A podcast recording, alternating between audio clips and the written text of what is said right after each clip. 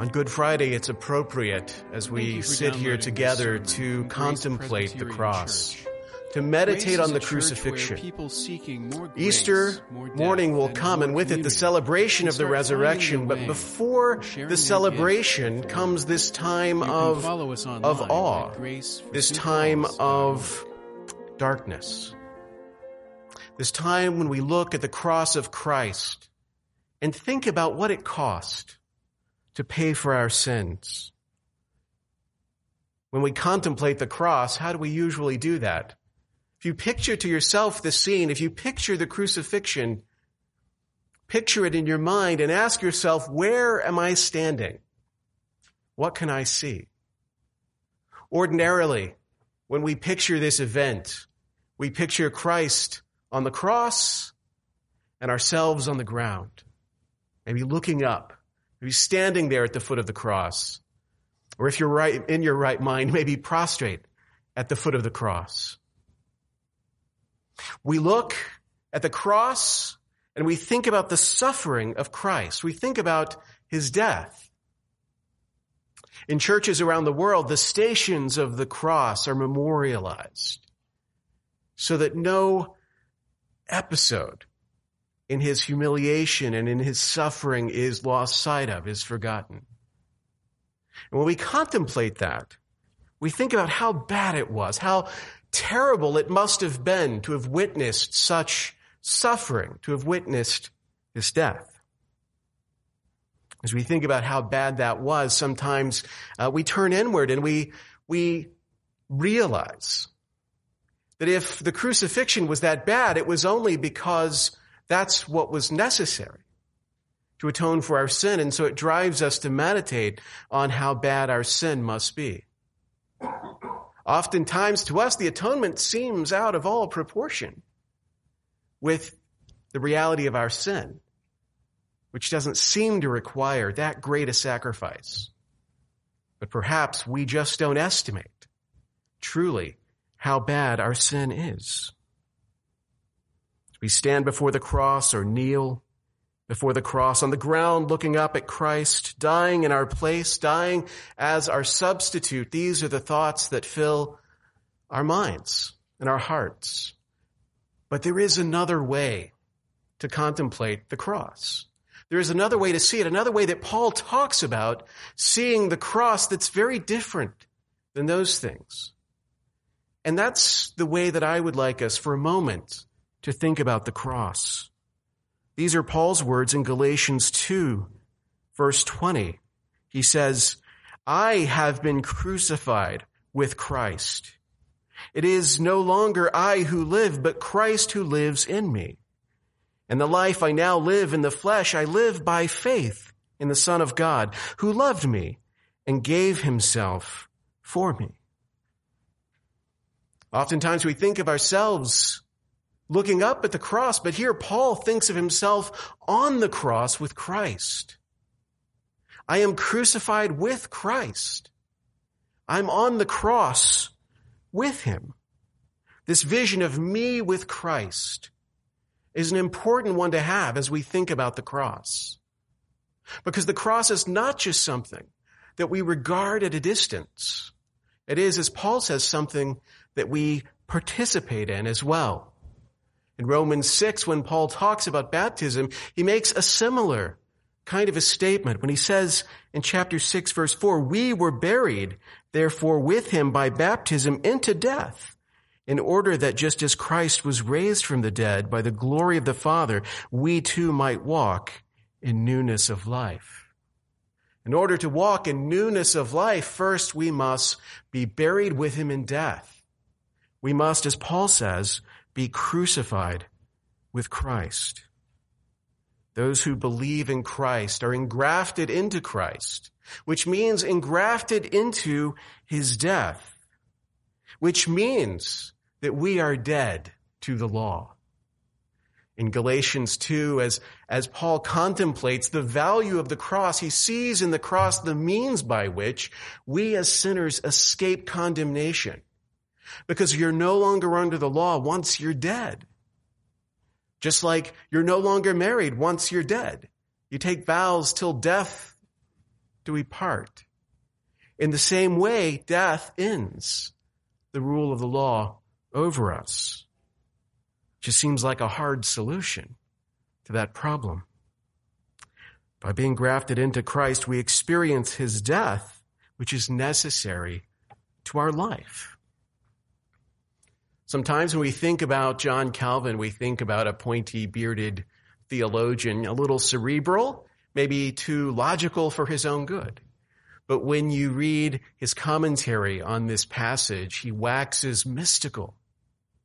It turns him towards mysticism. He keeps talking about secret things throughout this passage here when he thinks about what it means to be grafted into Christ, grafted into his death. He says that we as believers derive a secret energy from this union, the same kind of energy that the twig derives from the root. That Christ is the root from which we draw this power, this root which animates us. To be crucified with Christ, to be able to say, that's me on the cross with Christ, unites us with him in his death so that we might live, so that we might experience Christ in us.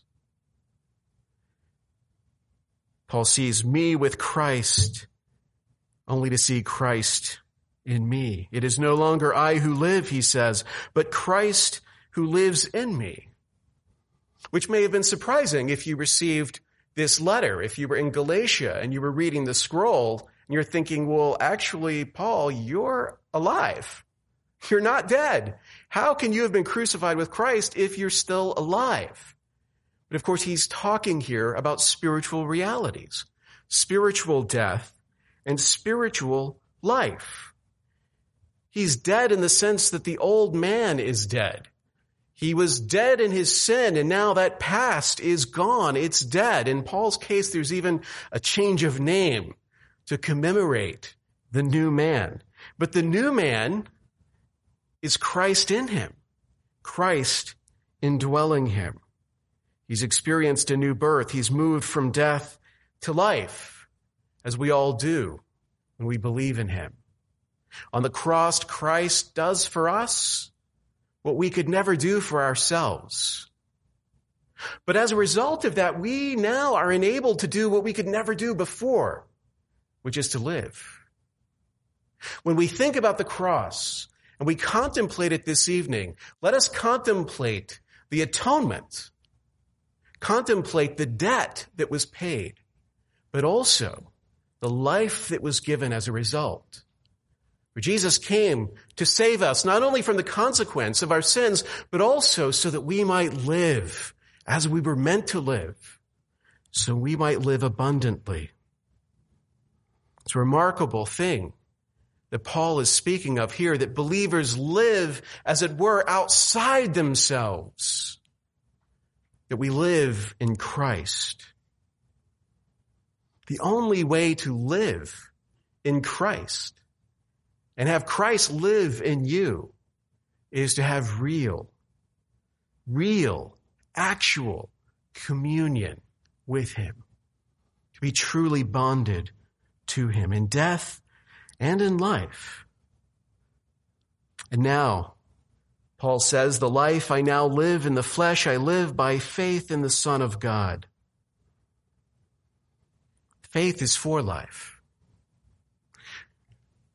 Spiritual life has an already not yet quality to it, obviously, in the sense that we do not yet enjoy all that has been promised to us. So how is it that you live in Christ? How is it that Christ lives in you and yet you still live here? Christ lives in you and yet you still get hungry. You still get sick. You still sin. And yet Christ is in you. How, how can this be? This spiritual life side by side with this physical life. Well, Paul says that the life I now live in the flesh, in the body, this physical life I live by faith. The life of faith, simply put, the life of faith is a life which finds its satisfaction more and more in the life to come. We as human beings find our hearts tortured by longing and desire. We are perpetually unsatisfied. We never have what we want. We're always thinking about what it is that we desire, what would make us complete and whole, what would make us happy, and we are surrounded by things which promise to give us all that.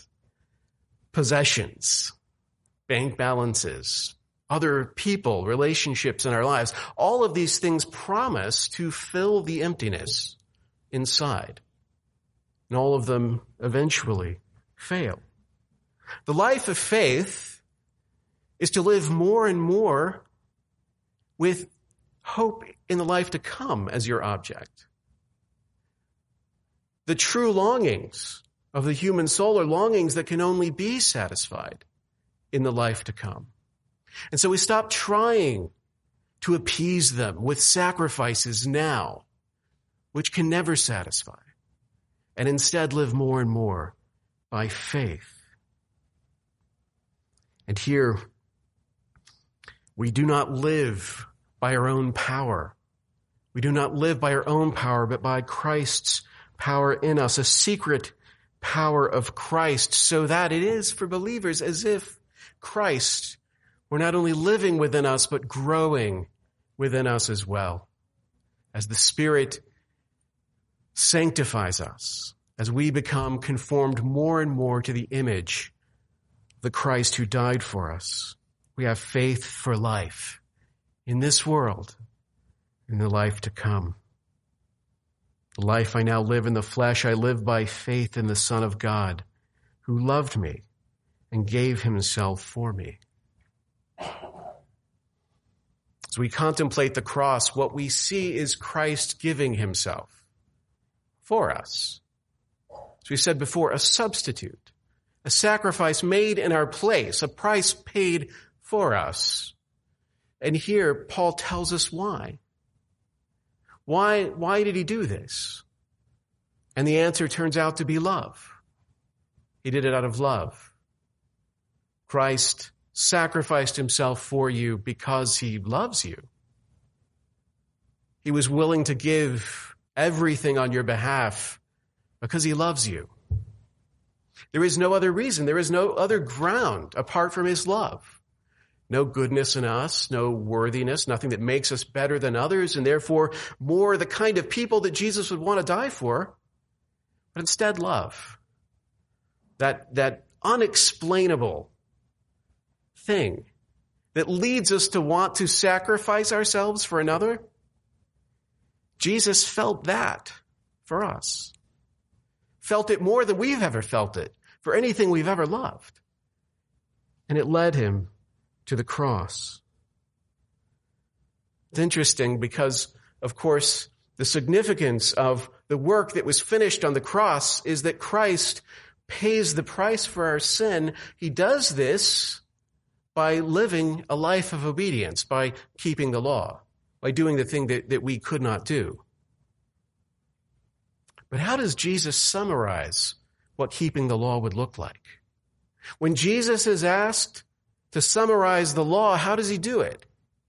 He doesn't do it in a very Old Testament way. When we think about the law, we think about the Old Testament, the God of the Old Testament, always angry, throwing thunderbolts and that sort of thing. It turns out that the summary of the law is to love God with all your heart and to love your neighbor as yourself, so that the way to be righteous and the way to keep the law is to love, is to love perfectly, to love so selflessly that this kind of self-sacrifice is what you do for those you love. That's what Jesus did. Jesus came. He gave himself. He died for the salvation of the world. But in contemplating that fact, Calvin adds these words. He says, "It will not be enough for any man to contemplate Christ as having died for the salvation of the world unless he has experienced the consequences of this death and is enabled to claim it as his own. We celebrate Jesus Christ, Savior of the world, which is wonderful and so abstract, because Jesus Christ, while Savior of the world, is also Savior of actual people, actual individuals, you and me. His love was not set on people in the abstract, on human beings in the abstract, but on actual people whom he knew and loved and gave himself for. It's more than a nice idea. It is a sacrifice in which we have a personal interest. And that's why we contemplate the cross. And it may seem strange that we do this. Certainly from the outside, it seems strange to make the symbol of your religion, your logo, the instrument of the downfall of your founder. Apparently, seemingly, the greatest failure of Christ's ministry is the one that led him to the cross. And yet it was, at that moment, denied by his followers, apparently his teachings refuted, falling into the hands of his enemies, that Jesus Christ becomes Savior of the world, that Jesus Christ does this great work of love. What we see when we meditate on the cross is not an instrument of death. It is rather the instrument by whose means death was overcome by love. Thank you for listening.